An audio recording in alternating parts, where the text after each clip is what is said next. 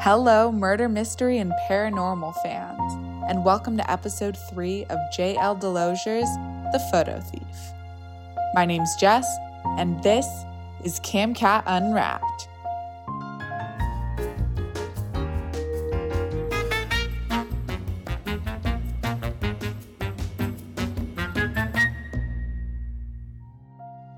Previously on The Photo Thief. A series of strange happenings has Brennan on edge. He finds the mansion's photo room containing dozens of vintage photos of murder victims, cold cases Cassie claims to have solved and wants his help proving. The coroner discovers Erin's corpse has unusual burns, and Cassie's ex nanny, Ruth, turns out to be a long dead serial husband killer. Brennan's boss tells him to stop investigating Erin's death as a murder, or else. Oh, and his dead daughter's image keeps cropping up in bizarre places, including straight out of a crow's mouth. Chapter 15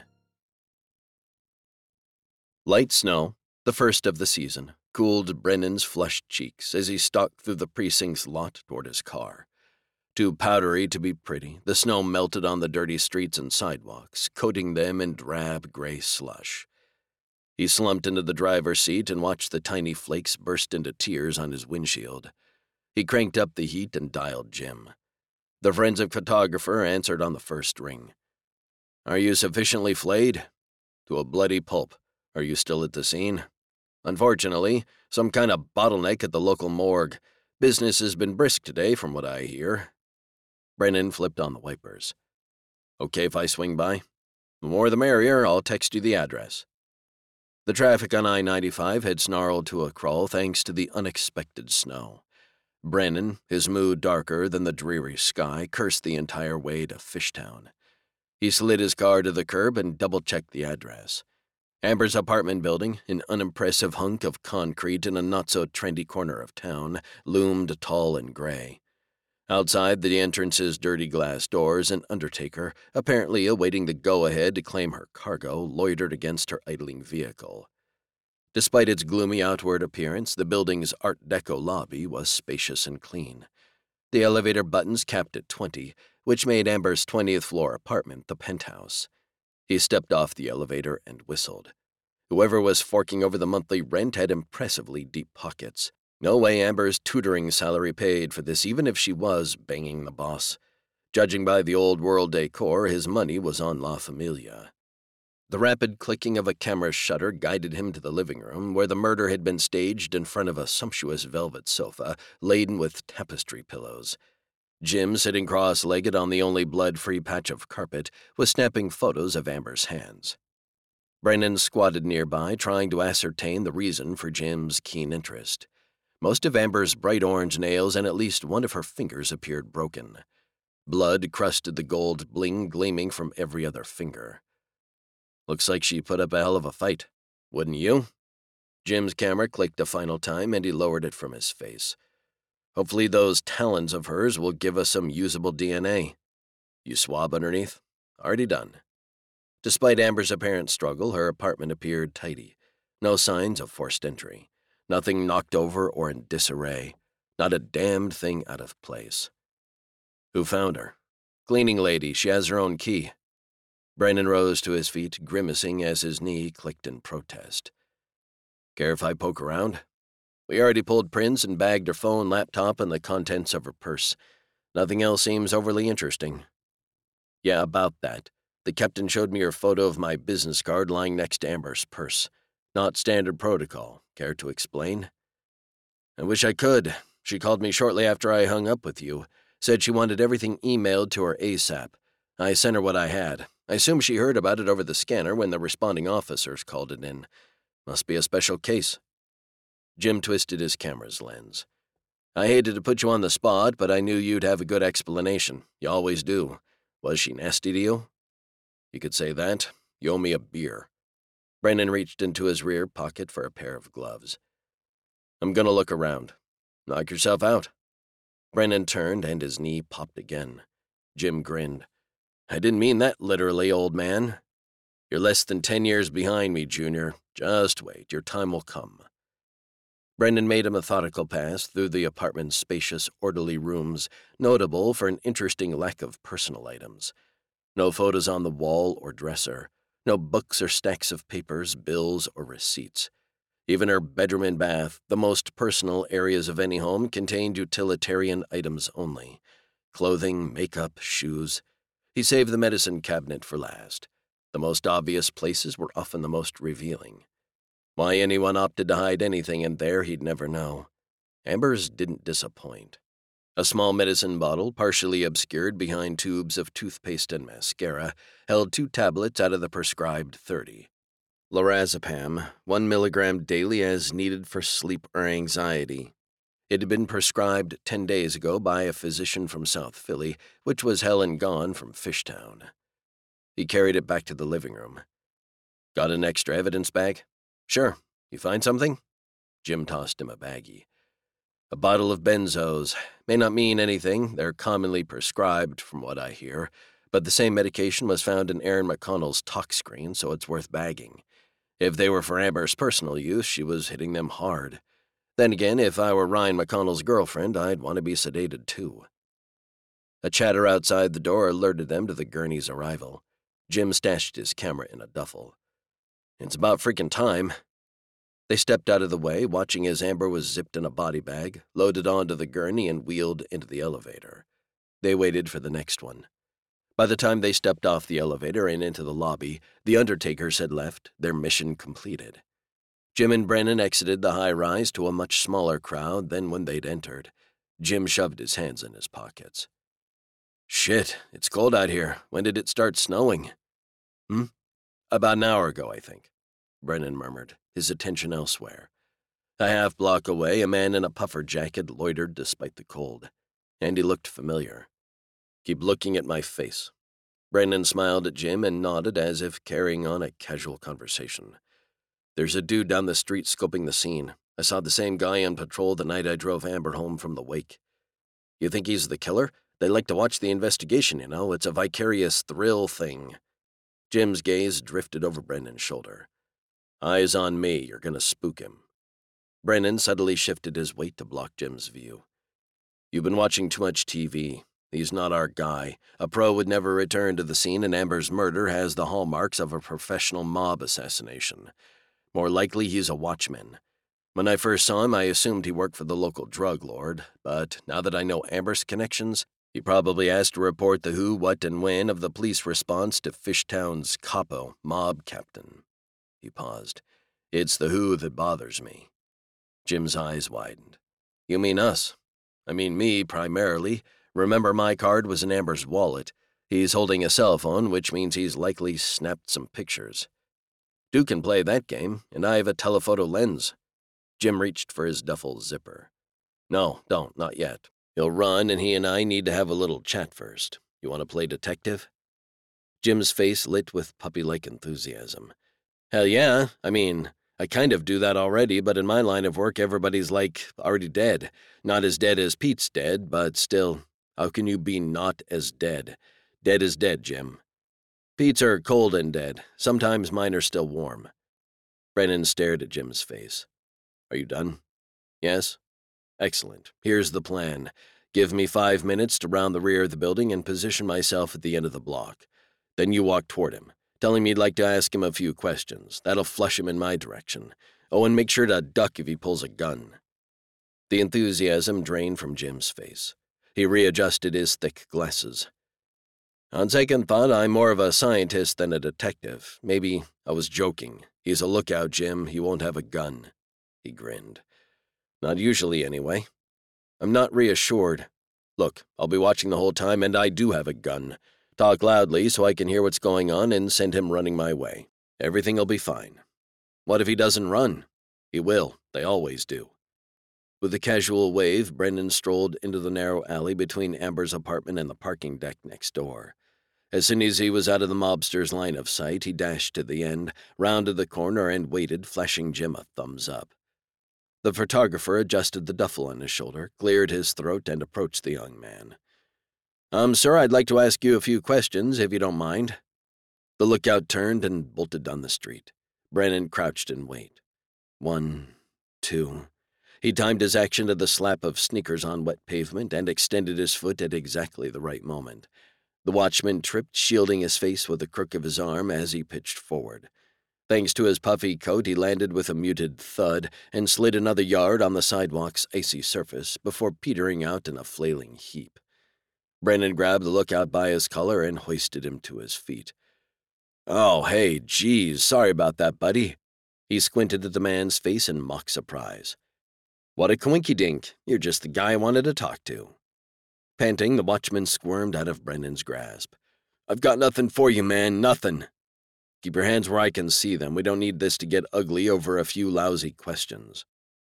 Jim, huffing and puffing under the weight of his heavy equipment, ran down the street to sandwich the young man between them.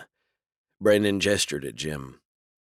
My friend here's a photographer. How'd you like your pretty face circulated around the police department? Guaranteed to end your career in a flash. Worse yet, if we took you in for questioning. Might even get you killed depending on your employers. The lookout glanced over his shoulder. He swiped his brush burned palms on his damp jacket. I'm nobody. Watch the girl, see who comes and goes. That's it. They don't tell me nothing. I didn't know she was dead until you guys showed up this morning. Someone else has the night shift. Who's they? The man scuffed his sneakers over the slick pavement. Who's they? Brennan repeated the question, amping up the volume. His voice echoed down the street. The watchman flinched. I work for a guy who works for Mr. McConnell, he mumbled. Ryan McConnell? The mobster maintained his stoic silence. Okay, then how about his big brother Beck? The lookout shifted his weight. Ding, ding, ding, Brennan shouted. We have a winner because everyone knows Beck looks out for his baby brother, right? I'm not saying you're right, I'm not saying you're wrong either. I will say the chick was playing them, working for the goddamn doggos. If they killed her, and I'm not saying they did, but if they did, what else were they supposed to do? A shiny black SUV zoomed down the street, slowing as it approached the intersection where they stood. The lookout licked his lips and averted his face. Can I go now? Let me see your phone first. Nice and easy now. You got a warrant? You got a death wish? Seriously, Slick, mind if I call you Slick? They don't pay you enough for this. Not enough for bail money, anyway. I'm sure if I check, you have an outstanding arrest warrant or two, or five, and we already talked about what happens to watchmen who pay a visit to the precinct. Scowling, the watchman unlocked his phone and handed it to Brennan. Brennan opened the photos and deleted five headshots of himself and Jim. Next, he skimmed through the contacts and checked the sent folder for recent texts or emails. None. His tension ebbed. You'll notice I didn't ask you your name. The lookout's forehead furrowed in confusion. Brennan tossed the phone in the air. The lookout scrambled to catch it. That's how this works. I forget about you, and you forget about me. I wasn't here, we never spoke. We can play it differently if you'd like, but it's liable to get messy real quick. He stepped aside to offer an unimpeded exit. We good? The mobster bobbed his head. Yeah, man, we're good. He backed out of arm's reach, turned, and fled. As soon as he disappeared around the corner, Brennan pulled out his phone and began typing. Jim exhaled. Man, that was intense. What are you doing? Writing down his name in case we need to squeeze him again in the future.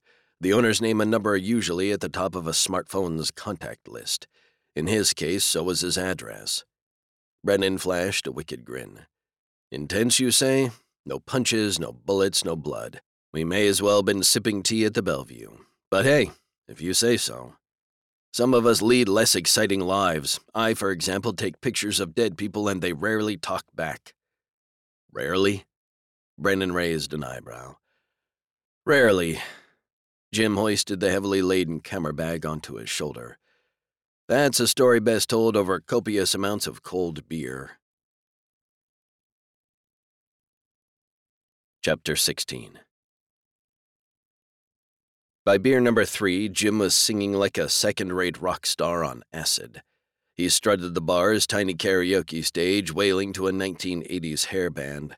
Brennan lounged at a corner table, which afforded him an unobstructed view of his colleagues' antics. Pete arrived late, and Brennan waved him into an empty seat.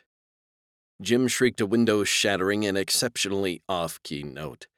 Brennan chuckled at Pete's pained expression. I didn't know he had it in him. Pete frowned.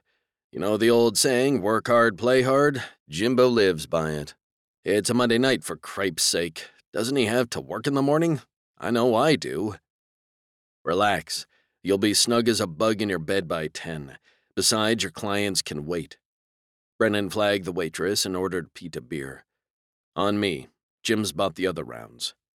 See what I mean? His scowl deepened. My, aren't we a cranky old fart this evening? Bad day at the office, or do you have something scandalous to report? Brennan sipped his winter lager. The karaoke machine screeched with feedback, and Pete cringed. Honestly, could there be anything worse than this? I wanted to go to our old standby, but Jim said this is the precinct's hip new hangout. A dude with a mullet and leopard print tanks strolled by their table. Brennan suppressed a grin. How'd I let him drag me into this? The waitress delivered Pete's drink. He stared at the trickle of foam tracing a circuitous path down the glass and onto the table. I've been asking myself that for almost a year. The throbbing bass filled their awkward lapse in conversation. Brennan set his pint glass on the table. What is it, Pete? Does he know you invited me here? No, we drove separately and I texted you from the car. Figured the more the merrier. Did you two have a falling out or something? I know between Elle and the divorce, it's been a while since the three of us have gotten together. During which time he asked me for money, a lot of money to cover his gambling debts and overdue child support. It's an ugly story, and that's not the worst of it. Pete shook his head.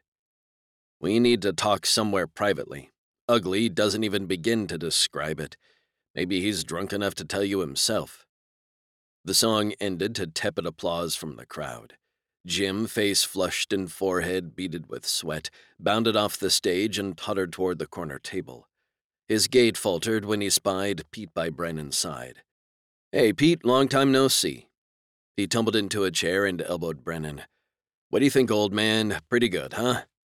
I'm thinking you weren't even born when that song hit the airwaves. Jim flashed a lopsided grin. I was in preschool. I look young for my age, all that clean living. Pete snorted his beer. Jim's gaze flicked between the two older men. He crossed and uncrossed his legs, nearly falling off the chair in the process. What you talking about? Did they miss anything exciting? Pete took a swig of his beer. We were chatting about Dan's case. I examined the corpse and. Jim interrupted. Which one? Erin McConnell. I noticed some red marks on her skin, and Dan asked me if they might have come from her necklaces twisting around her neck during the fall. Brennan shoved a handful of bar nuts in his mouth to hide his expression. They discussed no such thing. As a matter of fact, he'd been so perplexed by the burns on Erin's chest he'd totally forgotten about her necklaces. Pete rocked his chair onto its rear legs. His face disappeared in the dimly lit bar's shadowy corner. The funny thing is, she wasn't wearing any necklaces. I checked with evidence collection to see if the police removed them before transferring her to the morgue.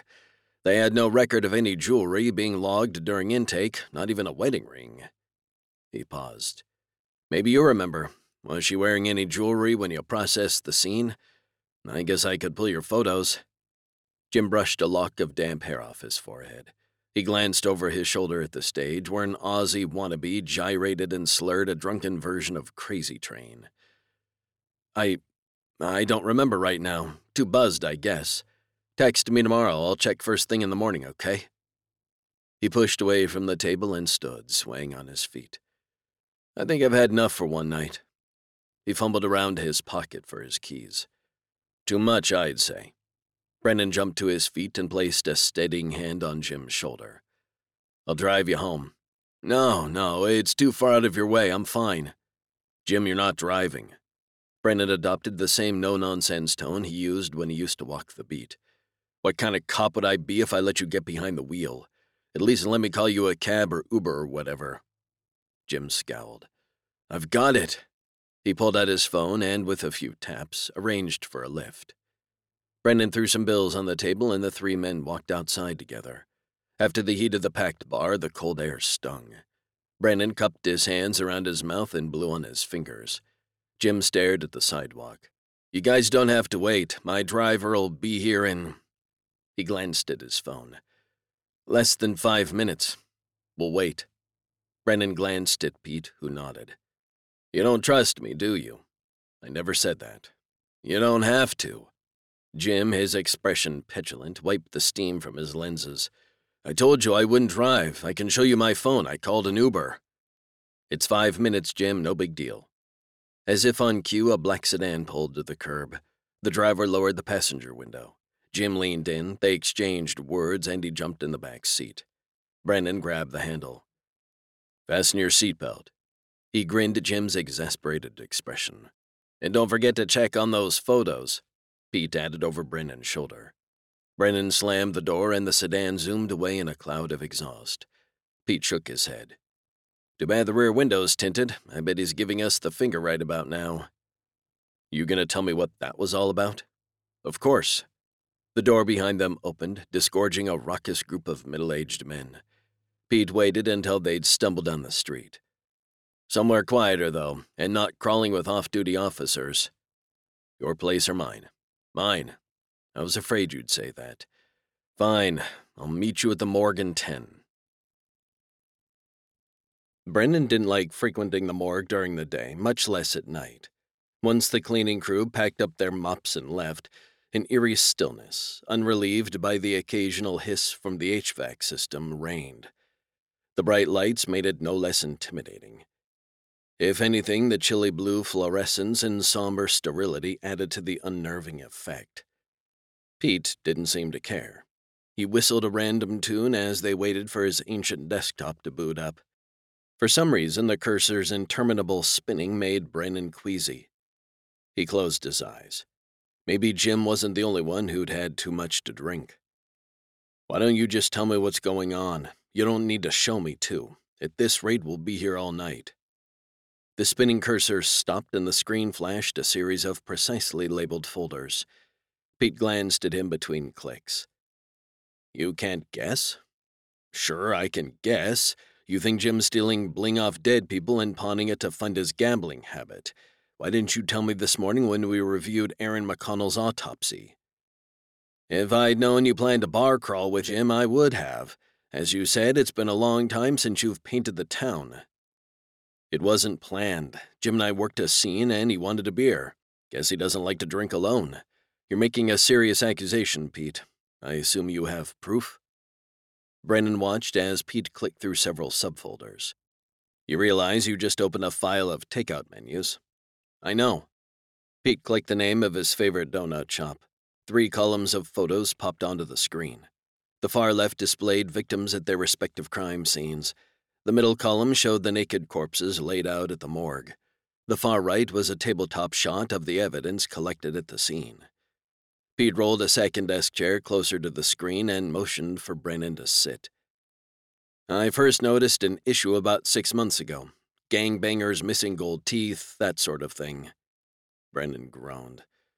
Jesus Christ, stealing teeth from dead people. I thought that went out with 19th century grave robbing. It gets worse. After I'd accumulated a dozen or so discrepancies, I cross referenced them with the personnel involved from the first responders all the way to the evidence collection clerks.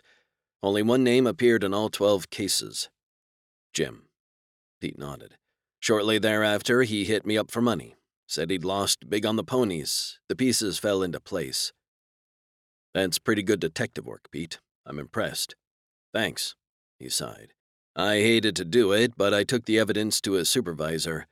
Guess what happened? Nothing. I followed up for two months until the supervisor stopped answering my calls. Then, around Halloween, I came to work and found that someone had rooted through my office. The original files were missing, both the hard copies I'd printed and the e files. Fortunately, I'd thought ahead and saved a second copy in my donut file. Sometimes it pays to be paranoid. And obsessive compulsive. Brennan squinted at the array of photos. From the bottom of the first column, Erin McConnell, sans jewelry, stared back. She had two gold necklaces, a crucifix and a claddagh. I saw them myself. I'm guessing Jim edits the valuables from the final prints, but he's not the first one on scene. A lot of first responders take their own panoramic shots to cover their asses for exactly this reason. They also submit a written list of the victim's personal effects. Jim probably thought no one would notice. Most of the time, those lists and photos aren't cross referenced unless a loved one complains of something missing. Brennan pictured the diamond rings adorning Amber's broken fingers. Were they still present when he and Jim packed up and left? He hadn't noticed. We'll know for sure once Jim files the pictures from tonight's case. She had a fistful of bling, prime pickings. That's why I brought it up at the bar. Now he knows I'm. we're on to him. Ms. Cervello arrived shortly after you texted me. She's locked up tight behind a refrigerated door. If he stole anything of hers, it's not like he can put it back. It's a test. If he edits the photos, you're going to notice. If he doesn't, there's missing jewelry to explain. His supervisor won't be able to sweep that under the rug. Brennan frowned. Why would his boss protect him, though? Makes no sense. If word gets out, it makes the whole department look bad, and it's the supers who usually take the fall. Pete shifted in his seat. I never planned to involve you in this. My next step was to move it upstairs to internal affairs, but when I found out Jim was the CSI assigned to your case, I decided you should know. Plain bad luck on your part, I guess. Feel free to pretend I never told you. I won't think any less of you. We're in this together, Pete. Pete's anxious expression disappeared. He sighed. In that case, I have a theory that goes beyond Jim stealing bling for gambling money, if you'd care to listen. It's pretty far fetched, and I have zero proof. Fire away. Pete dragged the cursor across the screen, highlighting the four most recent cases, including Erin's. I noticed a trend. The first six months, the thefts appeared opportunistic. As I mentioned, gold teeth from gangbangers, bling from prostitutes, items stolen from people whose next of kin weren't likely to fuss. But the last four cases were different. They seemed hand picked, and the missing evidence wasn't always valuable or easily fenced by the average crook. A cell phone, a set of keys, that sort of thing. I did a deep dive trying to figure out what they had in common. Pete lowered his voice. Turns out it's the mob. They're all connected some way, somehow. Hard drive hummed in the otherwise silent room. When Brennan spoke, his voice sounded artificially loud. You said you have zero proof. Correct, but two of the victims had criminal records and suspected ties to La Familia. Jim's last name is Benino. It ain't Scottish. That's profiling at its worst, Pete. I know, but it fits. It certainly explains how Jim could go from begging money to buying us drinks in six months flat. I'm sure the mob payroll reimburses him well to tamper with evidence. Stealing from corpses and tampering with evidence. Brennan's nausea returned. He massaged his forehead. Who's next in the food chain? Excuse me? Who does Jim's supervisor report to? Pete closed the folder and powered down the device. That would be your buddy, Captain Mattern. Brennan sighed. Somehow I knew you were going to say that. Chapter 17 November 7th. Fourth journal entry. My husband bought me a birthday gift. Awkward. I'd already decided to kill him. Today was Ruth's birthday, and her spirits were high, especially after I managed to painstakingly plunk out Happy Birthday on the photo room's baby grand. She clapped in delight and regaled me with stories of birthdays past. She'd never received a gift of any kind before her first husband surprised her on her 18th birthday with a pair of emerald earrings. She briefly considered changing her plans, but poisoned him anyway. Then, I had enough money to buy my own earrings, she explained. Ones she preferred. Diamond, of course. Princess cut big enough to be noticed, but not so big as to imply excess. Extravagance was frowned upon in those days, with the Depression raging and war looming near. She chafed at being financially dependent on men to survive, as was typical of the times, and envied my freedom, though I was quick to explain I was similarly dependent on my parents. I have a glorious surprise planned for today, Cassandra, she clasped her hands in front of her heart. A gift to myself. Better than earrings and long overdue, I assure you. What? It's a secret. If I told you, you'd just blab it to that detective friend of yours. You should never have shown him this room. I told you before. It's our private temple. You're far too trusting, especially with powerful men. She smiled coyly. Secrets aren't meant to be shared. But he can help me figure out who murdered you and the others so you can finally be at peace. That's your job, not his. His role begins and ends with your mother. She waltzed around the photo room in her wedding dress, stopping from time to time to play a snippet of a favored tune on the piano. She ignored my pleas to share her surprise and shrewdly changed the subject. When's your birthday, Cassandra?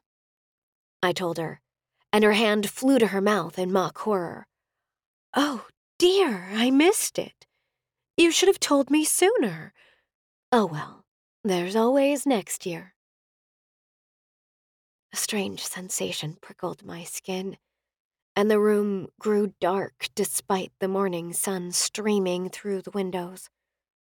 The phantom odor of a burnt match was my final warning. I was about to seize. I needed to flee the photo room. Will you still be here next year? I asked as I stumbled out the door. Of course. Her icy breath licked my neck. Will you? Chapter 18 The temperature dropped with nightfall and snow turned to sleet. Thanks to the slick roads, Brennan's drive home took twice as long as usual. He gripped the wheel until his fingers cramped. His neck muscles pulsed with tension. Between work and the weather, tomorrow was going to be a hell of a day. He dreaded it already. His apartment building appeared even drearier when wet, especially when compared to the gleaming new condos across the street. But what it lacked in charm, it made up for with underground parking. As long as you didn't mind bats. During the winter, at least one colony established its base in the man made cave. He eased the car into his designated spot. Devoid of activity given the late hour, the dimly lit and poorly maintained lot acquired a menacing air. He gave his gun an appreciative pat and hurried across the concrete toward the elevator. His footsteps echoed, triggering the bats to stir. Undulating black masses appeared in the garage's four corners. He paused until their shrill chatter faded away. The movement ceased. Elle would have been delighted.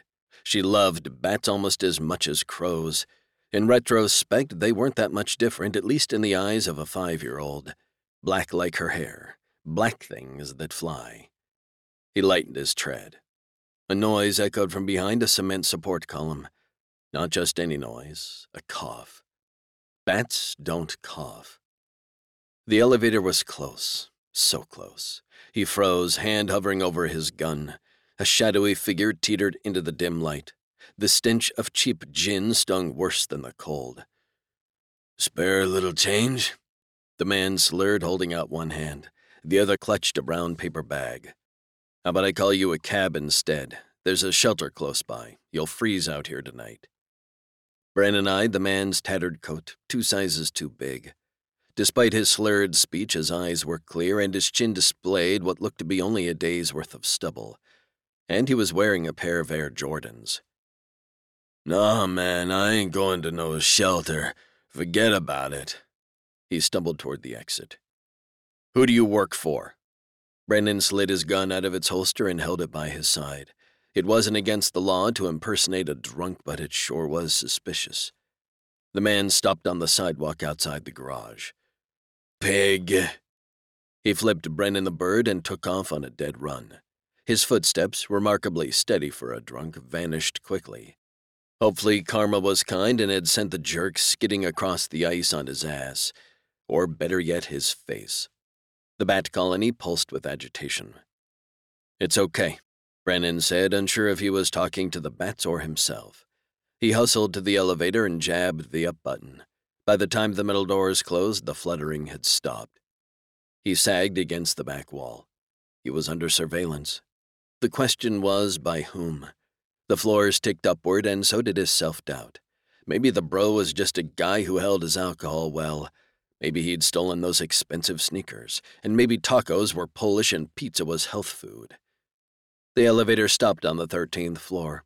Brennan shivered as a frigid gust of air blasted him in the chest.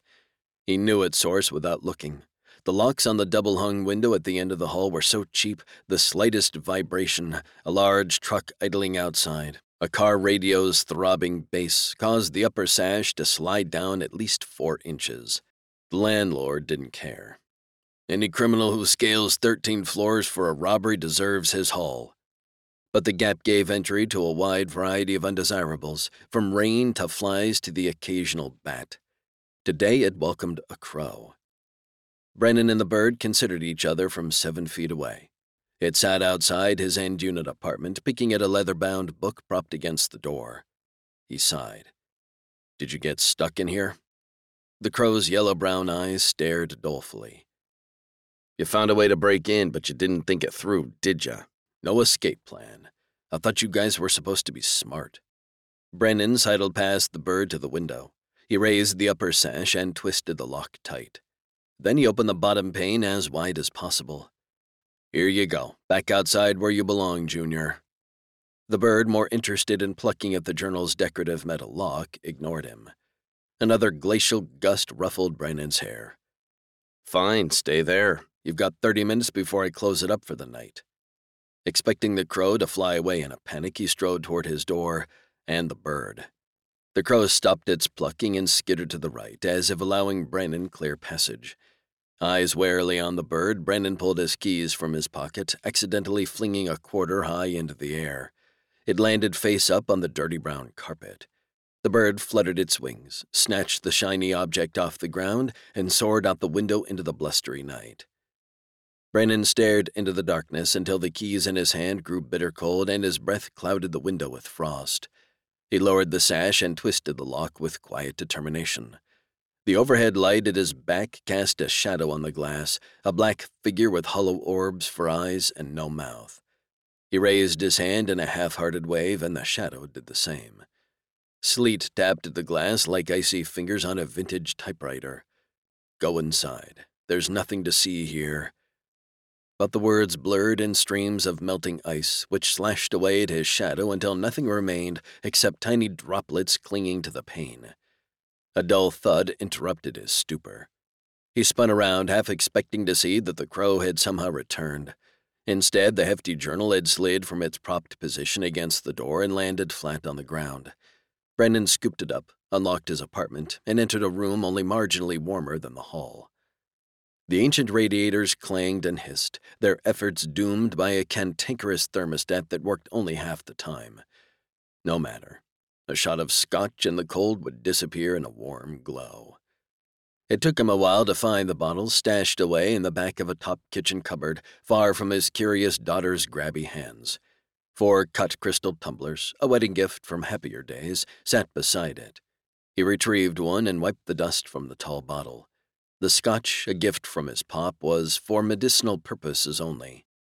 By now, the liquid was aged to amber perfection. His pop would approve. He plopped into his favorite recliner and sipped at a second shot, savoring its smoky flavor. The journal, Cassie's, he presumed, rested heavy in his lap. The smell of fine leather mingled with that of the scotch. He closed his eyes and inhaled through his nose, waiting for the warm glow in his gut to intensify into a mind numbing burn. He should go to bed. Big day tomorrow. Confronting a crooked colleague was never easy. Confronting a crooked colleague supported by the mob could be fatal.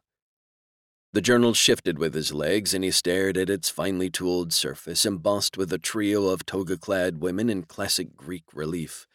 The fates, muses, gods, or ghosts. Damned if he knew. He didn't believe in any of them. He flipped it over. The elaborate design repeated on the back. No curly-Q hearts, no bold colors, not the sort of journal one would expect of an 18 year old. Then again, Cassie, with her passion for unsolved murders and vintage photographs, was not your typical teen. Whether through old fashioned detective work or bribery, she'd found out where he lived. The thought was vaguely disquieting. Given her macabre obsessions, he doubted her diary contained tales of first dates, young love gone awry, and angst over teenage acne. But what did he know? Elle hadn't made it past age five. The shimmering amber liquid trembled with his hand. He downed what little remained of his second shot and embraced the burn. Might as well take a peek while he had a decent buzz on. The leather cover creaked at his touch. The parchment colored pages, thick and fine, whispered as he flipped to the first page bearing ink. Cassie's cursive script, elegant, spare, and so unlike the scribble he'd come to expect from people his age and younger, swam into view. November 2nd. First journal entry. A single black and white photo can damage a man's mind if the image is powerful enough. A thousand can shred it beyond repair. That's what happened to Pap, I suppose. Why he simply stopped locking the photo room as if it no longer mattered. The damage to him was done. Mine was about to begin. He blinked and settled into his chair. Nope, no teenage angst here. The empty glass's crystal facets winked at him from the coffee table. He turned the page and cringed. Thank God for a full bottle of scotch. The alarm clock jangled, torturing Brennan's hungover brain. 6 a.m. Ugh. Eyes shut against the harsh morning light, he groped for his phone. It hit the floor with a thud. The blaring continued. He cursed, opened his eyes, and winced. Poor decisions pay off poorly, his pop used to say, typically after losing an expensive bet. Finishing the scotch had been a piss poor decision. Two aspirin and a shower did nothing to improve his mood, or the pounding in his head. He sure as hell hadn't planned to stay up most of the night reading Cassie's journal and case files. And as far as the scotch, when he hit the part about Cassie chatting with ghosts of pictures past, finishing the bottle seemed like the thing to do. A dozen more pages and another dawning realization reinforced his decision. It wasn't a diary. She'd written the journal specifically for him, started it the day her mother plunged down the stairs, Recorded the last entry yesterday, right before turning over the case files. Then she hand delivered it to his door. He stumbled through his morning routine, donning the same crumpled pants he'd worn yesterday, and opting to use an electric shaver instead of his razor, thanks to his trembling hands. Too much booze, too little sleep, a shady colleague, an even shadier boss, a young girl obsessed with murder who thinks 80 year old photos can talk. Just an ordinary day at the office. He tossed an extra scoop of dark roast into the stainless steel percolator he'd salvaged from his pop's house before the auction. As a child, the time it took to reach a languorous boil, when the first gentle breath of steam appeared in the plastic cap, was quality time with his pop, usually spent discussing the most recent Phillies game. As an adult, he'd carried on the tradition, minus the Phillies, with Elle. Now he simply paced the tiny kitchen and waited for the interminable hiss to become a rolling boil, signifying it was time to pour and go. The heavy percolator shuddered and a stream of coffee scalded his hand. A flurry of foul language followed. It was a good thing Elle wasn't here to hear about it. No, you should never say that. Never. Coffee in hand, Brennan shrugged his jacket over one arm and headed for the front door, tripping over the open journal he'd tossed on the floor next to the chair. He stopped to retrieve it. The journal was evidence now, evidence of Cassie's state of mind, but it was hers and she'd surely want it back. It weighed heavy in his hand. He hesitated, then quickly snapped photos of her dated entries with his phone. Hopefully, he'd never have to use them. The morning traffic was stop and go. The giant thermos ran dry somewhere between Vine and Locust. He rushed into the precinct and made a beeline for the bathroom. As he emerged, a colleague's voice boomed from down the hall. Hey, Jimbo, you're here early. I didn't think you lab rats crawled out of your dark rooms until at least noon. Jimbo. Jim Bonino. Brennan ducked behind the bathroom door. Jim mumbled something about having a meeting with the captain and dark rooms being mostly obsolete, didn't you know? His footsteps faded into the chatter of the precinct's open workspace. A door slammed, its glass panels vibrating. Brennan peered around the corner and inched down the hall to the workspace's perimeter. Across the room, Jim, his back to the glass, sat in Captain Mattern's office. His hands gesticulated wildly as he and the captain carried on what appeared to be an animated conversation, at least on Jim's end. The captain had assumed her usual stance, half sitting on the edge of her desk, arms crossed, face a tight mask of disapproval. Brennan backed down the hall to the break room and swiped the time clock with his badge. A horde of coworkers milled about, jostling to swipe in on time. He casually acknowledged their pleasantries while considering his next move. As a rule, CSIs rarely appeared in the precinct, rarely as in never. And at 8 o'clock a.m., he snorted and refilled his thermos from the already half empty pot. Extraordinary. The situation, not the coffee. His cell signaled a text. He sipped the bitter brew and debated whether he should look. He wasn't prepared to talk to Jim or Captain Mattern yet, not without reviewing the photos from Erin's case file. When accusing a colleague, there was no room for error or speculation, and speculation, specifically Pete's wild mob theories, was all Brennan had. Depending on what kind of facts he'd managed to cobble together, he might have to skip over Captain Mattern's head and go directly to internal affairs. He cringed at the thought. Right or wrong, the fallout would be nuclear. His phone buzzed again.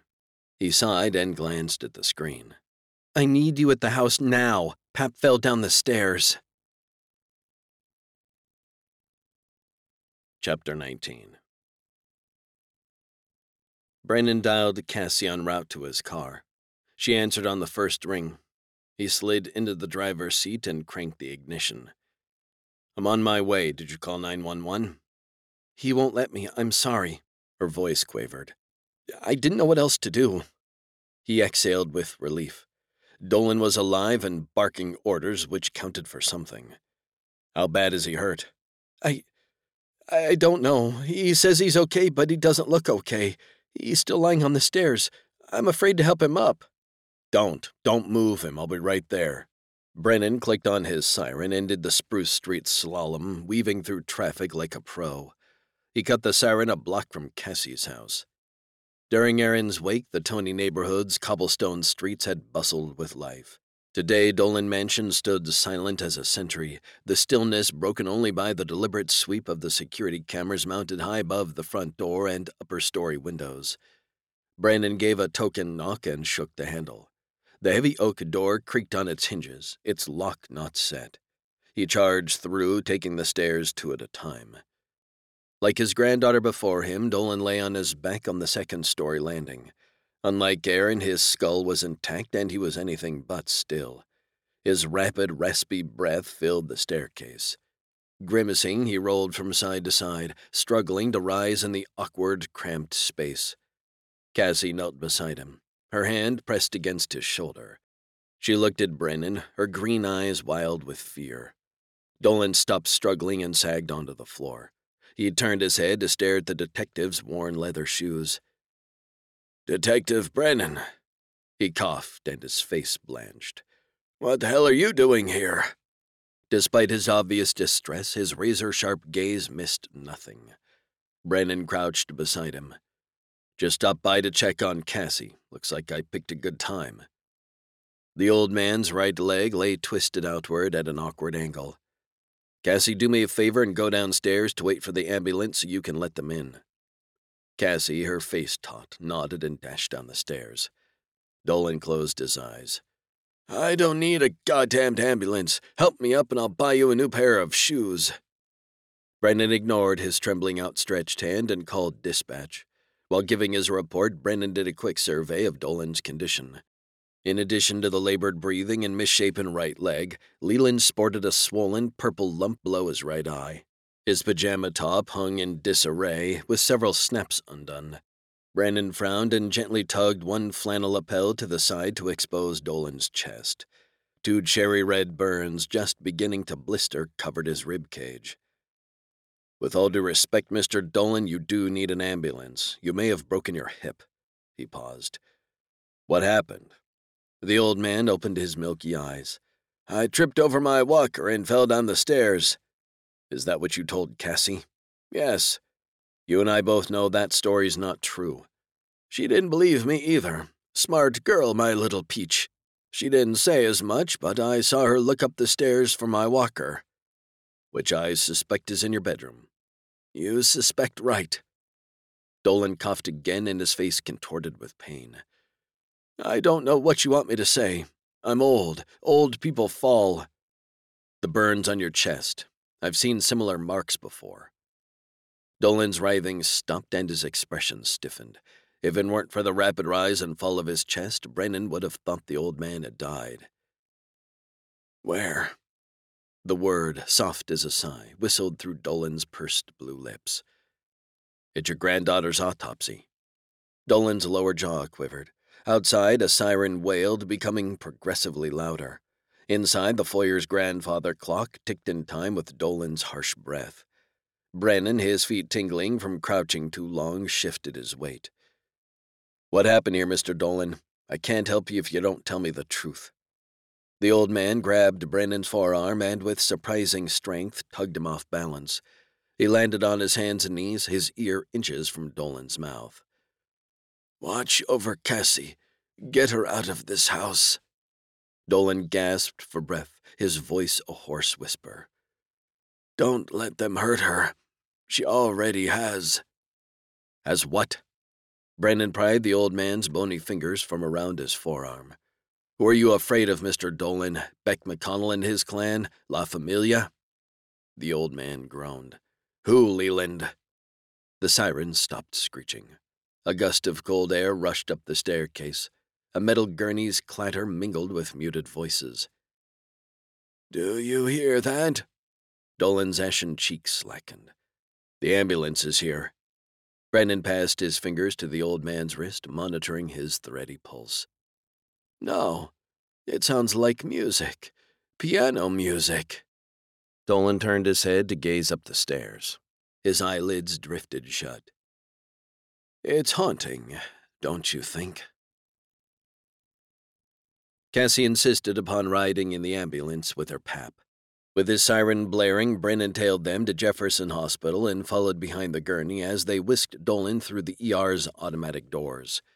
Dolan's legend ensured exemplary attention and service. Within two hours, he'd been evaluated, diagnosed with a broken right hip, and scheduled for surgery later that day to have the pieces pinned into place.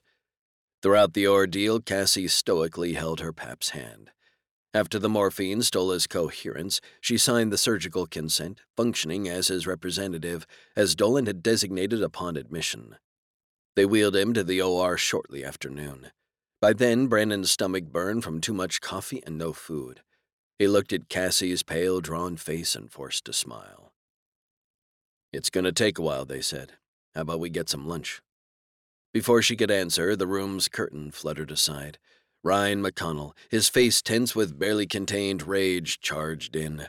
He stopped an arm's length from Cassie. Do you want to know how I found out about your pap's admission? I saw his name on the OR schedule, that's how. Do you have any idea how embarrassing that was? He turned his anger on Brennan. Why wasn't I notified, and what the hell are you doing here? The corner of Brennan's mouth twitched. You're the second person today to ask me that question. Cassie stood. You weren't notified because Pap made me his emergency contact. He clearly stated that even though you work here, you're not allowed to access his medical information. He has that right, he says. Ryan's face flushed. You're not fit to be his legal representative. I'm 18. That makes me legal, right, Detective Brennan? Brennan suppressed a grin. Correct. I'm afraid, Dr. McConnell, that Leland Dolan, being of sound mind, can make any adult his emergency contact and give them medical power of attorney. As far as being notified, the HIPAA laws state, I'm well versed in the HIPAA laws, detective. Ryan pointed at Brennan. You and I need to talk. He turned his back and stalked out the door. Brennan shot Cassie a reassuring smile. I'll be right back. Don't go to lunch without me. He followed Ryan down the hall to an empty triage room. Ryan slammed the door behind them. What happened? Your grandfather in law fell down the steps and broke his hip. How? He told me he'd tripped over his walker. Ryan, his white lab coat fluttering around his hips, paced the small room. Do you believe him? Is there reason I shouldn't? Don't you think it's a little odd that he too fell down the stairs so soon after Erin's accident? No odder than your wife and mistress dying within two weeks of each other. Ryan abruptly stopped pacing. I hadn't seen Amber since the wake. Our relationship was over. Uh huh. And Mr. Dolan was used to having Erin there to help him get dressed and serve his breakfast. Without her assistance, he was on his Cassie was home. Ryan's eyes narrowed. She was home the day Erin died, too. No, she was not home the day her mother died. I saw her at the library. It's walking distance from the house. Maybe you were meant to see her at the library. That's ridiculous. I hadn't even been assigned the case yet. Brennan's eyes narrowed. What are you implying, Dr. McConnell? Are you accusing your own daughter of murder? Every murderer has a father, detective. You don't say, and here I thought they just fell from the sky like acid rain. Cassie is mentally unstable. Surely she's told you by now about her imaginary friends. She'll tell anyone who will listen. Brennan remained silent. She hears voices, detective, talks to people who aren't there, is obsessed with murder, gets violent when crossed, suffers blackouts that go beyond her seizure disorder. She probably has schizophrenia or at least a schizoaffective disorder. Brennan frowned. She gets violent? In what way? Ryan's lips curled in a humorless smile. Sorry. HIPAA laws, you know, they're even stricter when it comes to a patient's mental health history. And they also don't apply when dealing with law enforcement. Your daughter's mental illness or lack thereof has a direct bearing on my investigation. Who diagnosed her? You? I thought you were a surgeon, not a psychiatrist. My medical degree makes me more of a psychiatrist than your badge does. You don't think Erin and I sought help? Cassie has seen the best money can buy neurologists, neuropsychologists, psychiatrists, you name it. She's run through the entire alphabet of medications. They keep her calm at best. I needed, still need, to quiet their voices. Brennan frowned as he recalled a passage from Cassie's journal. She seems calm to me.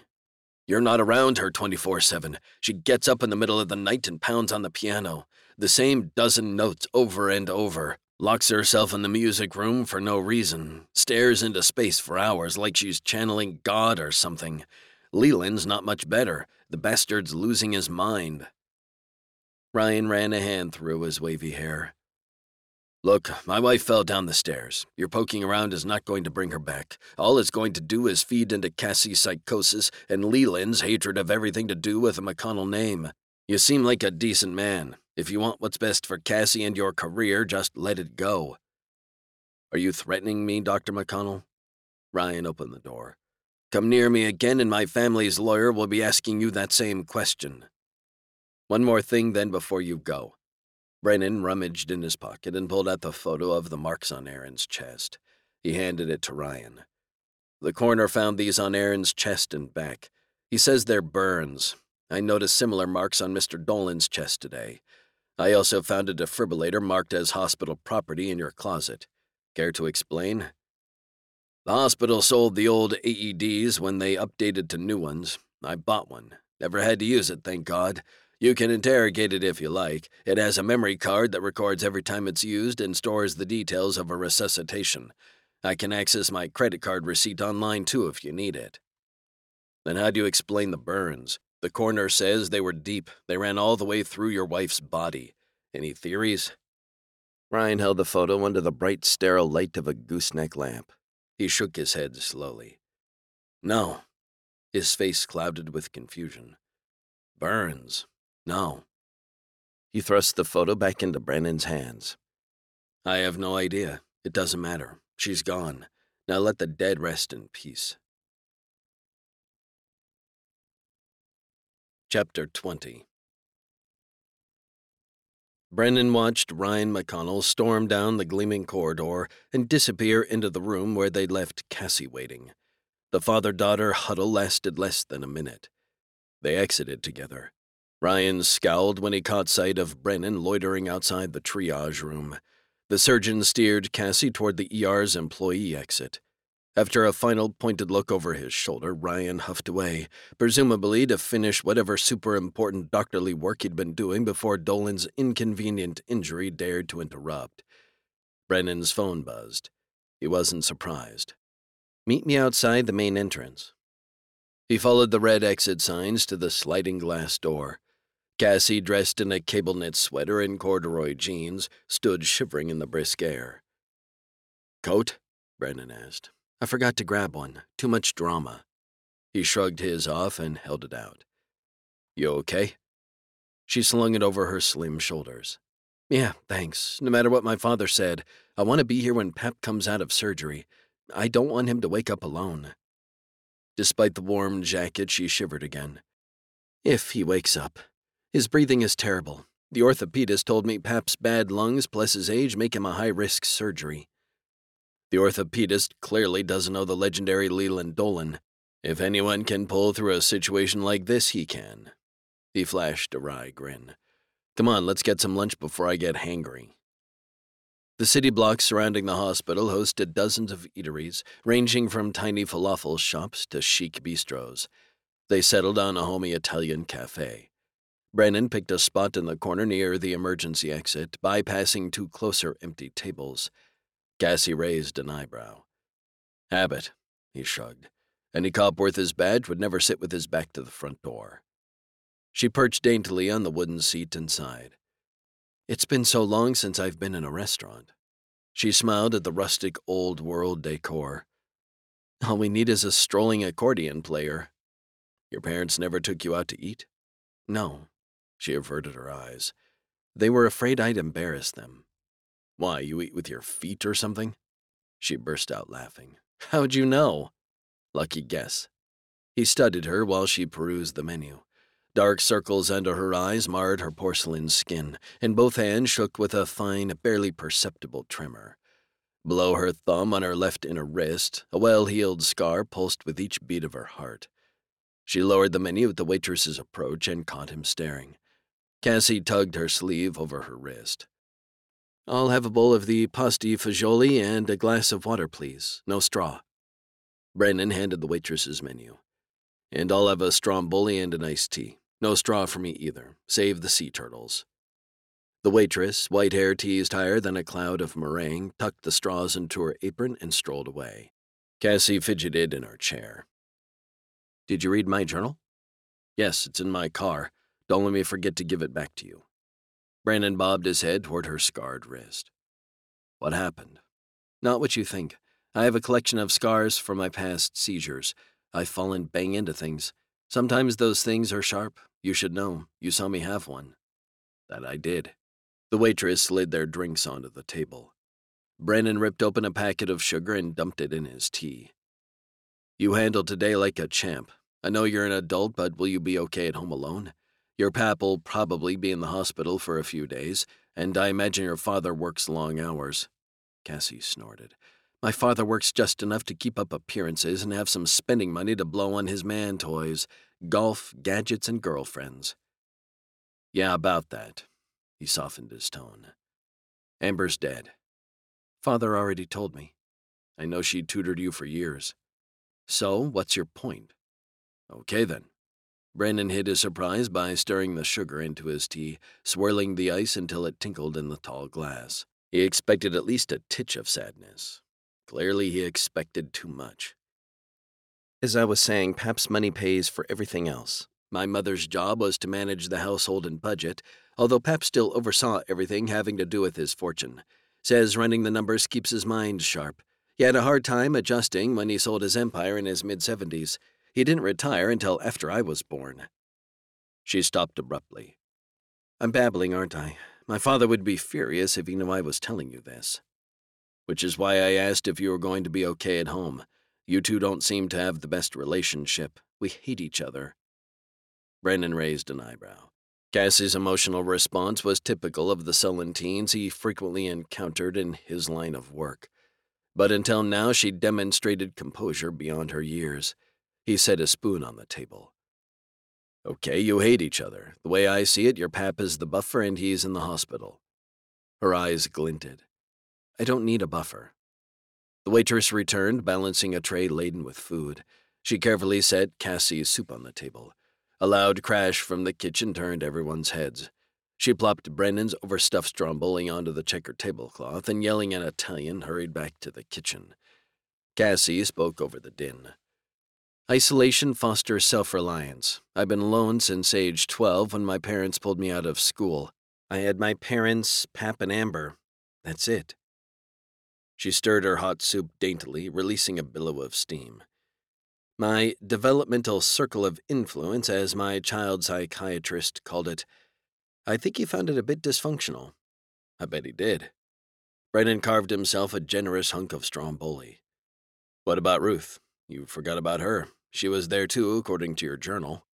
Cassie stopped stirring. He shoved the chunk of stromboli in his mouth and allowed the silence to linger, gauging her reaction with interest. She stared at the steaming liquid in front of her. Ruth would never allow me to forget. She lowered her voice. Do you believe me? Which part? That the photos talk to me? That their people tell me their stories? No. Cassie closed her eyes. Not yet. Brennan paused to wipe a blob of sauce from his chin, and Cassie's eyes flew open. Here's what I learned from reviewing the case files and your journal.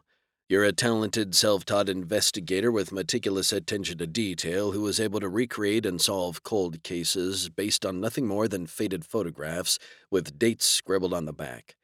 You believe you get intel from the people pictured, primarily a young murderess named Ruth, who sounds like a charming piece of work, by the way. Ruth is my friend. She tells me the truth. I think you figure out the truth on your own. You don't give yourself enough credit. Cassie shook her head. No, it's not just me. I couldn't do it alone. I was hoping. Her voice cracked. I'd hoped you'd be the one who believed me. It's hard for me to talk about it. That's why I wrote the journal instead. Everyone else I've told thinks I'm crazy. They finished their meal in silence. Cassie, her expression distant, sipped her soup half heartedly. Brennan, however, thoroughly enjoyed his stromboli, swirling the last bit of dough around his plate to catch any remaining smears of sauce. He crumpled his napkin and tossed it next to his empty plate. You want dessert, or are you done?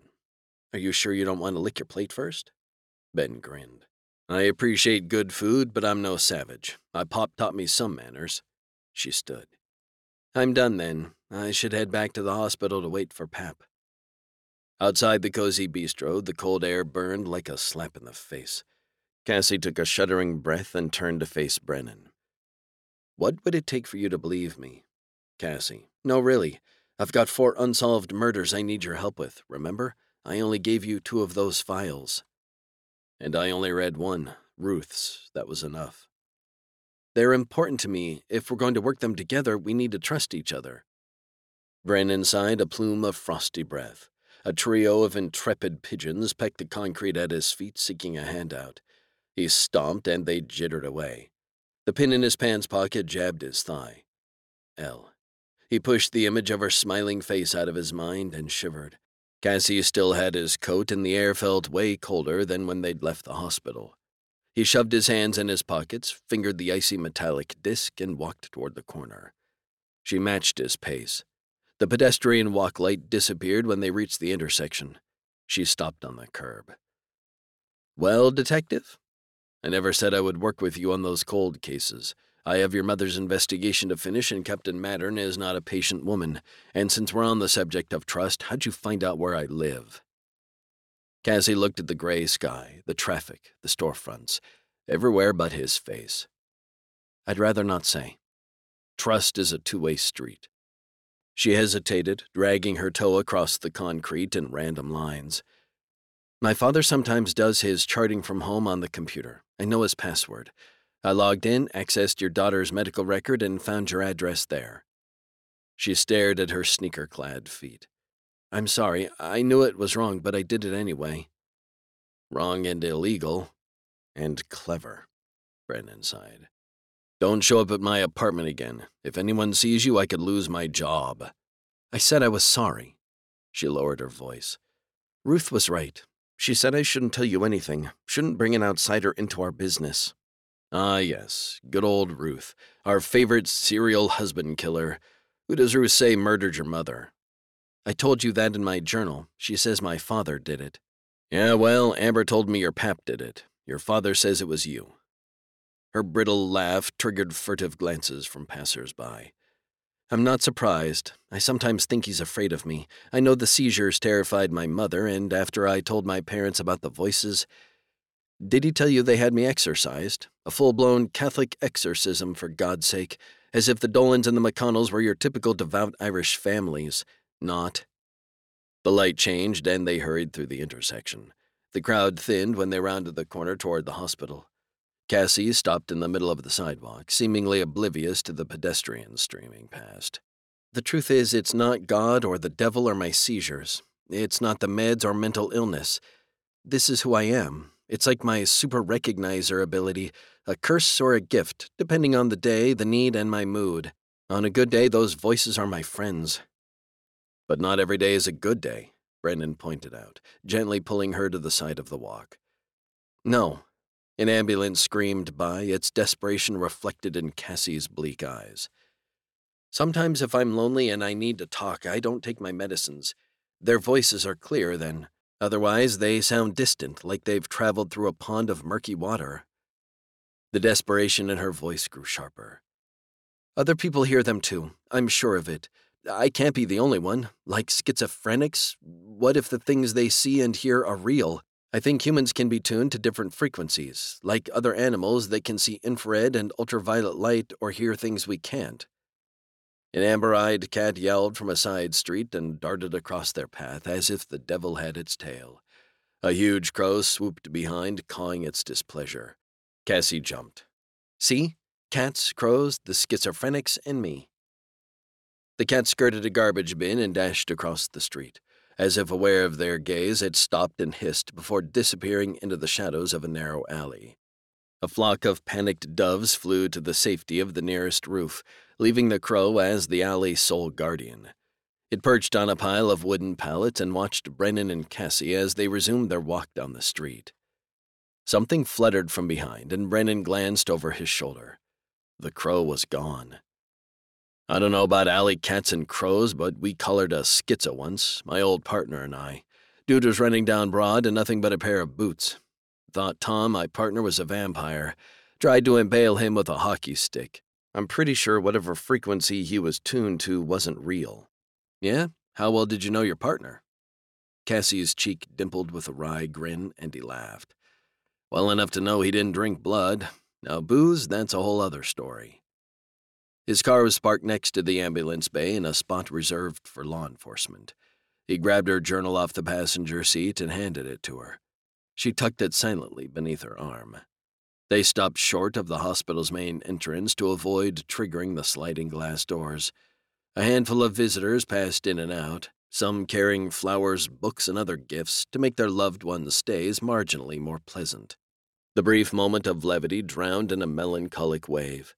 His old partner had died here shortly after retirement. So had Elle. In the moments before his world collapsed, Brennan had been a happy husband, a doting father, and a detective in his prime. He'd failed to appreciate a single damned day of it. This case was supposed to, how had Pete put it, give him his mojo back. Instead, he was ass deep in the McConnell's family dirty laundry with no conclusions in sight. Detective? Cassie, her head cocked, was staring at his face. Sorry, zoned out for a minute. I know the feeling. Brennan nodded absently. Tell your pap I wish him a speedy recovery. Maybe I'll swing by to talk to him sometime during his stay. Text me if you need anything, okay? Okay. Cassie shrugged off his coat and held it out for him. You might need this. I'll steal my father's from the doctor's lounge. You'll borrow it. That's what I said. The sliding doors whooshed open, releasing a burst of heat. I'm not giving up, you know. I solved six cases on my own already. I will solve those last four cases eventually, with or without your help. I believe you. That's a start. Chapter 21 The evidence collection clerk, a short, plump lady who cracked her gum with the ferocity of an insolent teenager, was displeased. She hefted herself off the stool and slammed her magazine onto the counter. Third time today, she said as she huffed behind the locked bulletproof partition to retrieve Amber Cervello's personal effects. You know they take pictures of this stuff for the case file, right? Of course I do, Stella, Brennan said in his most conciliatory voice. But then I wouldn't get to see your smiling face. Just sign in, will ya? Pen in hand, he flipped the logbook open. When Stella donned a pair of nitrile gloves and unbagged the evidence for display, he scanned through the day's previous entries. His lips pursed in a silent whistle. Stella, her task completed, tapped her foot and stared longingly at the gossip mag splayed on the counter. You forget your name or what? I bet you didn't ask the captain that question. Brennan added his scrawled signature below Pete's and Captain Mattern's. You know I didn't. She's not famous for her sense of humor, am I right? You most certainly are, Stella. Brennan studied the paltry display. A thin gold toe ring, a scratched, faceted blue stone ring which even he could tell was fake, and a gold heart necklace with a tiny embedded diamond. Anything written on the necklace? You mean like an inscription? Nah, Captain asked the same thing. Great minds think alike, I guess. I guess. I was kind of surprised to see her, to tell you the truth. She hasn't worked the beat in years. Came in with a big guy in a super nice suit, complete with a green silk handkerchief. Snazzier than any cop I know. Must be onto something special. Stella eagerly leaned over the counter, her eyes begging him to drop even the smallest morsel of gossip. Beck McConnell. He'd bet his badge on it. Brennan shrugged. No idea. Maybe she just got tired of sitting behind her glass walls. Stella's face fell. Maybe. She gathered the jewelry and tossed each piece into individual evidence bags. We good here? Yes, Stella, we're good. Brennan stared at his ancient monitor and pounded the enter button for what seemed like the thousandth time. If there's a modern life lesson that trumps all the rest, it's that computers freeze when needed the most. Like when a case report is due in three days and the boss is buzzing around her office like a hornet on meth. Detective Tan sat at the desk to his right. She rolled her office chair next to Brennan's and shook her head. The black screen of death, that's bad. Did you try restarting it? Yes, I tried restarting it. Brennan tossed his pen on the desk and his colleague rolled away. He glared across the room at the captain, cell phone pressed to her ear, pacing her glass enclosed office. They needed to have a heart to heart, but not before he compared what he'd seen in evidence collection to Jim's official photos from the scene, which at this rate might be never. The black screen flickered and the hard drive roared to life. Finally. A few keystrokes later, his suspicions were confirmed. Like Erin's neck, Amber's broken fingers were bare, save the fake sapphire ring. The bling was gone, stripped by Jim's expert editing. Brennan leaned back in his chair and sipped his tepid hours old coffee. A spark of anger kindled, souring his stomach. Stealing from the dead. Jesus. Pete was right. He'd seen Amber's rings, several thousand dollars worth, with his own eyes. Whatever the mob paid, it was apparently not enough. Not enough for Jim, anyway. His phone rang, the tone signaling a call from Pete. Brennan answered in a low voice. It's Brennan. Did you forget our run at four? Today's the day we're getting back into shape, remember? The only shape Pete, lover of all donuts, cared about was round with a hole in the middle. Pete did not run and never would run unless chasing a truck full of Krispy Kremes. Maybe not even then. Brennan glanced at the clock. 4.05. Yeah, sorry about that. I got caught up in something. I gotta get changed. Where are we meeting again? Penn's Landing. Right. See you in 20. He gulped the last swig of bitter coffee and grimaced. No time to go home and change. This ought to be good, especially since he was wearing a shirt and tie. He jogged down the stairs to the basement. The precinct's locker room had been repainted a sunny yellow since the last time Brennan worked out, and the fumes added to the noxious odor. He rubbed his nose. Sweat, chlorine, and now volatile organic compounds, all trapped in a humid, windowless environment utilizing an HVAC system from the 1930s. A set of swinging double doors, damp with condensation, led to the in ground pool. He peeked through. The water trembled constantly, agitated by the traffic from the streets above. Original to the building, the pool was considered state of the art in its day. He shuddered to think what life forms lurked in its outdated filtration system. He blew the dust off the combination lock, securing his locker, and fumbled with the code. The series of numbers, a combination of Elle's and Julia's birthdays, was his clever way of remembering important dates. Daily reinforcement back when he used to swim with Jim, who ragged him about the need to stay fit. He'd missed his wife's birthday once. Big mistake. Never wanted to live through that again. He changed the combination on his lock the day after. The lock clicked. He tugged on the rusty metal door. It shuddered open, releasing a blast of stale odors. He held his breath and took inventory. Sneakers, crusty socks, a ratty police department tee, and a pair of shorts, all of which should have been laundered long ago.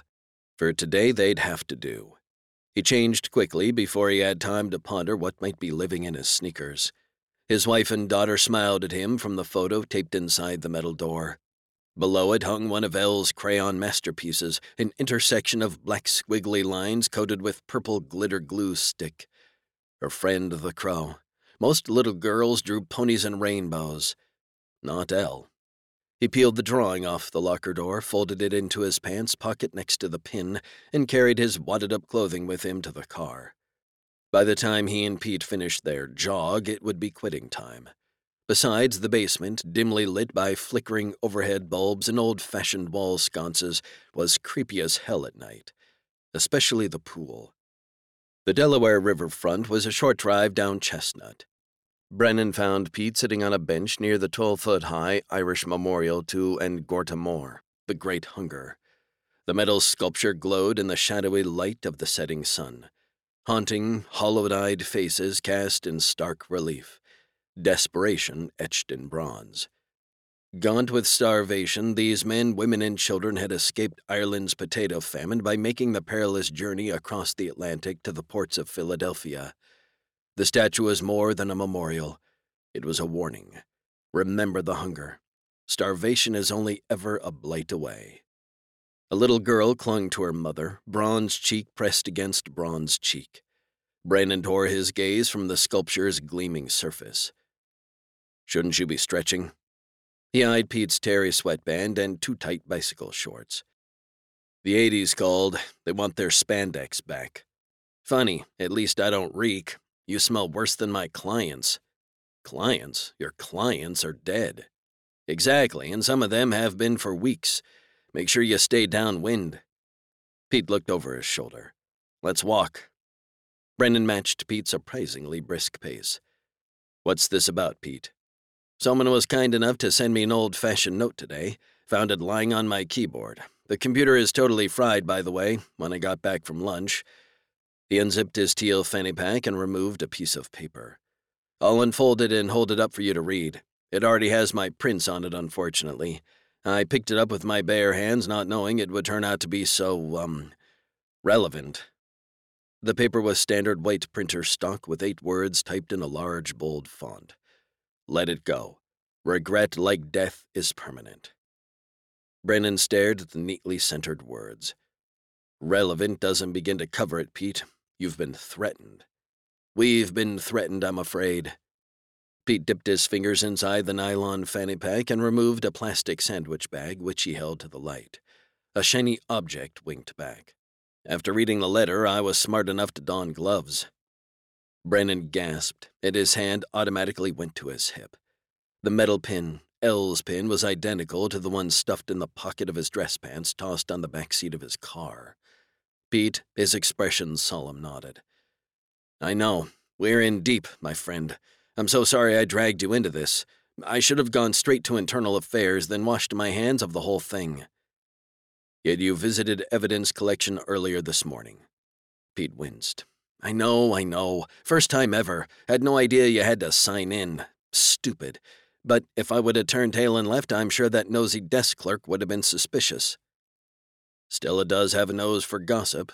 Seriously, Pete, I know I complimented your investigative prowess, but you need to stay in your lane. Leave the detective work to me, or you're liable to end up deader than your clients. Deader is not a word. We're not doing this right now, you know what I mean. I do, I do. Pete fussed with his sweatband. I went because I needed validation. I had to see for myself that this wasn't some sort of paranoid conspiracy theory I'd built in my head, that I'm not crazy. That little love note is all the validation you need. Footsteps pounded the pavement behind them. Pete and Brennan jumped aside to allow a solitary runner to sprint past, her hand raised in a friendly wave. Brennan eyed her warily until she disappeared into the horizon. He took a deep breath. Okay, let's back up here. You said you found the letter on your keyboard when you got back from lunch. What about your secretary? What's her name again? Joan, also at lunch. You have to be buzzed into the morgue. Unless you have an employee badge with a magnetic stripe on the back to unlock the door, the reader's outside on the wall. You know, you've used it before. Your secretary usually beats me to it. How many people have access? More than you'd think. City employees across multiple departments, which include several satellite buildings, use the same badge reader. We're talking hundreds of people. Besides, someone could have easily stolen one. People leave them sitting around all the time. I know I've been guilty of that. Badge readers keep a log for at least 24 hours, and some have programs that download the data to a server for indefinite storage. I can ask IT to query it. Brennan made a mental note to also check with the Human Resources Department for anyone reporting a lost or stolen badge. You said your computer was fried. What exactly does that mean? According to the help desk, it means, and I quote, catastrophic hard drive failure, files unrecoverable. They essentially shrugged their shoulders and said it wasn't surprising considering its age. But here's the kicker. All the autopsy reports I filed in the past eight days aren't in the main server's database either. IT said I must have forgotten to back them up, which is a crock of shit. They auto-populate into the cloud at the end of each workday. I know I look like an old fart, but I'm not as techno-dumb as they think. Brennan's heart sank. Eight days was just enough time to include both Erin McConnell's and Amber Cervello's files. A long-haired teen on a skateboard weaved by. He grinned and gave Pete a double thumbs up. Nice fanny pack, dude. Pete flipped him the bird and carefully deposited the letter and bag back in the pack. Will the pin help narrow down the list of suspects? I remember you handing them out a while ago when. when. when Elle was getting her chemo. Nope. We ordered 300 of them. The hospital employees and pretty much every cop in the precinct got one. You know, Team Elle. He made air quotes. For all the good it did. Pete stared at the ground. Brennan ran a hand through his hair. Sorry, that sounded harsh. Julia and I appreciated all the support. We really did. And I know it gave Elle a thrill to see people wearing her pin. I just didn't expect to keep seeing them for months after she died. They're popping up everywhere, it seems. Laughter floated through the crisp air. A group of chatty teens rounded a bend in the riverwalk ahead. Brennan spun on his heel. We should head back. Pete nodded and picked up the pace. What comes next? For you, nothing. Go about your business as usual. Exercise common sense precautions. Lock your doors, maybe get some pepper spray. As for me, I've got some good old fashioned detective work to do.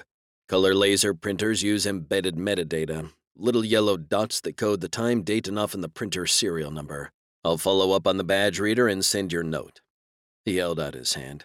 To processing for prints and metadata analysis. No, they stopped where they'd begun at a bench in front of the Irish monument. It's evidence, Pete. I'm out. I know how to heed a warning. He ran a palm over his sweaty forehead. I have eight days of autopsy reports to redo and file. Erin McConnell's new, finalized report will list her cause of death as traumatic brain injury due to a mechanical fall, accidental, period. No hedging. And Jim can keep stealing all the trinkets his little heart desires. The dead don't care. Pete, one of us still has a family, Dan. Brennan jerked to a stop. The mournful blast from a river's barge horn fractured the long silence. Pete averted his eyes. Look, I'm sorry. Sorry for everything.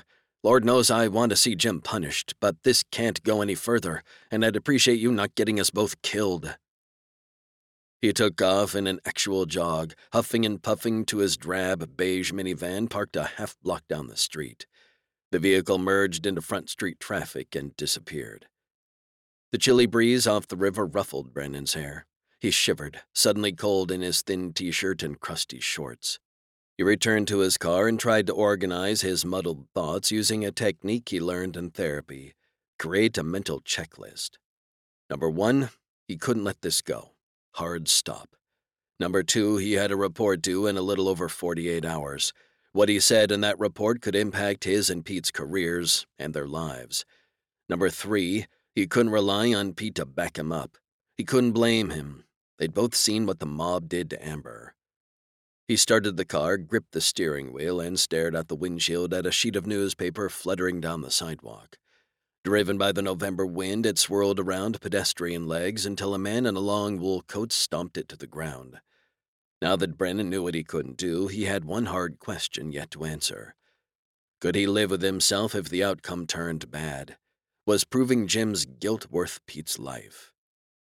He closed his eyes.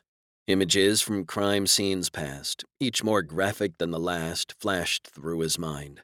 Bile burnt the back of his throat. Twenty years of work, most of it spent in homicide, had hardened his soul. But if there's one thing he learned from losing Elle, it's that death is different when it's one of your own. When you're the one who has to tell the family, write the eulogy, attend the funeral. He sat in the idling car until the windows steamed over and he was forced to turn on the defroster. As the windshield cleared, so did his mind. Erin and Amber's deaths, along with their missing jewelry, were inherently connected in some obscure, convoluted way, but his report didn't have to say so. Amber's case wasn't his. Jim's thievery predated Erin. The mob was the common thread, and they fell under the organized crime unit's jurisdiction, or depending on how high up the food chain the connection went, to internal affairs. A brief generic report listing Erin's death as suspicious, but with inconclusive evidence, could buy him time. Captain Mattern would shelve the case for sure, particularly with a normal autopsy. But a cold case could be reopened, and he could amend his report later after he developed a plan on how to investigate further without endangering Pete. He'd amassed a lot of contacts over the past 20 years. Someone would be willing to help. It would have to be on his own dime and time, off the record, on the QT. But he'd expose the corruption, the rot within their ranks. The truth would come out eventually. Until then, he'd still have his integrity, if not his reputation. He drove home on autopilot. His apartment building's underground parking deck only had one elevator, and it moved slower than Leland Dolan. Tonight, it wasn't moving at all. Brennan pressed the button repeatedly, but to no avail. No light. No sound of gears and cables lurching into motion. No nothing. With a heavy sigh, he tucked the bundle of dress clothes under his arm and tugged on the stairwell door. It creaked open, releasing a swirl of dust. The peeling green paint, flickering lights, and crumbling cement steps spoke of a building in decline, left to decay in favor of its younger and flashier counterpart across the street. But the rent was cheap, and he had no one left to impress. Thirteen flights. He chugged ten, walked three, and cursed them all. Sweaty and gasping for breath, he exited the stairwell and fumbled for his keys. He used to run those stairs. He had to get back into shape. Tomorrow. He'd start tomorrow. At the far end of the hallway, the elevator dinged. He stared over his right shoulder. The door slid open. No one got out. To his left, the window's upper sash dropped open with a bang. A gust of frigid air blasted through the narrow corridor. A glossy black feather floated to the floor.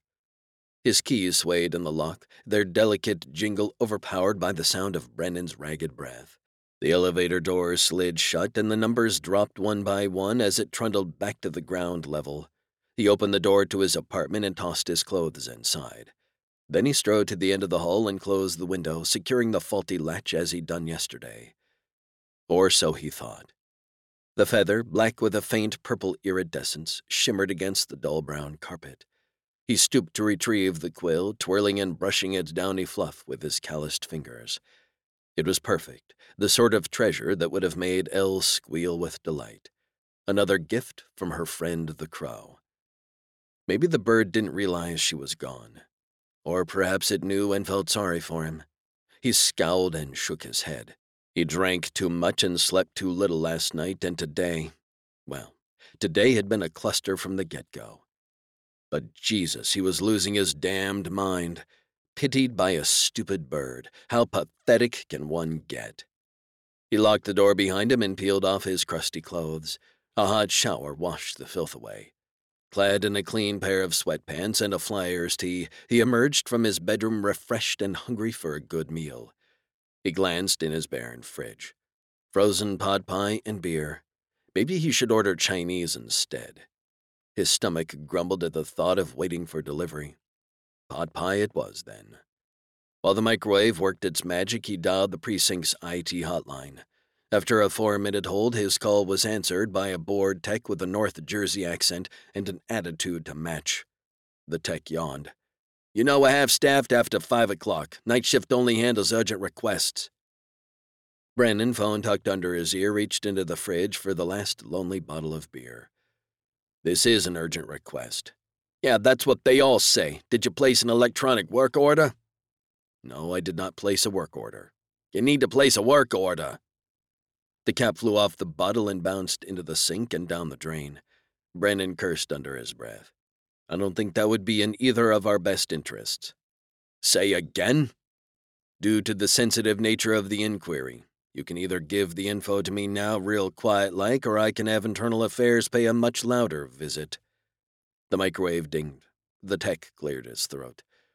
What do you need? The badge reader outside the morgue. I needed interrogated. What time frame? Today between late morning and mid afternoon. Oh. The relief in the tech's voice was audible. The keyboard clacked a staccato rhythm. Got it right here. Quick and easy. Three names. Skip, Peter, and Joan. Who's the third? Brennan removed the steaming hot pot pie from the microwave and sniffed appreciatively. Tom. Tom Marvin. Do you know him? Brennan dropped the dish onto the table.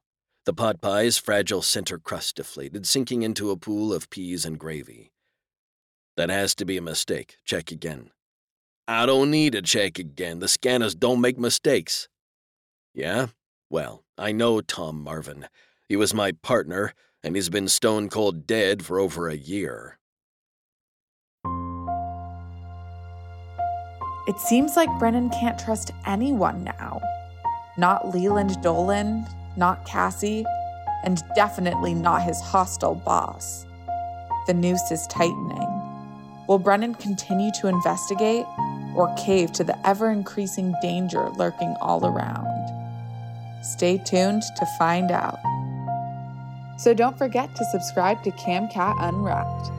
If you don't want to miss a beat, listen to The Photo Thief now on the audiobook platform of your choice. All our books are also available in print and ebook formats on camcatbooks.com or wherever books are sold. Tune in to hear all our audiobooks as we release them right here on CamCat Unwrapped as serialized podcasts. The first two episodes of every book can always be found here, but subsequent episodes will be available for free listening only for a short time after their release. After that, they'll be gone. But don't worry, the audiobooks are available for purchase on Audible and other major retailers. CamCat Unwrapped also offers other CamCat books as podcasts. Also, check out our background episodes where we unwrap exclusive content relating to our books, including interviews with the authors, editors, and other industry professionals. Before you go, please take a moment to leave us a review on your preferred podcast platform. Thank you. Tune in again to CamCat Unwrapped, because CamCat Unwrapped is where book lovers meet.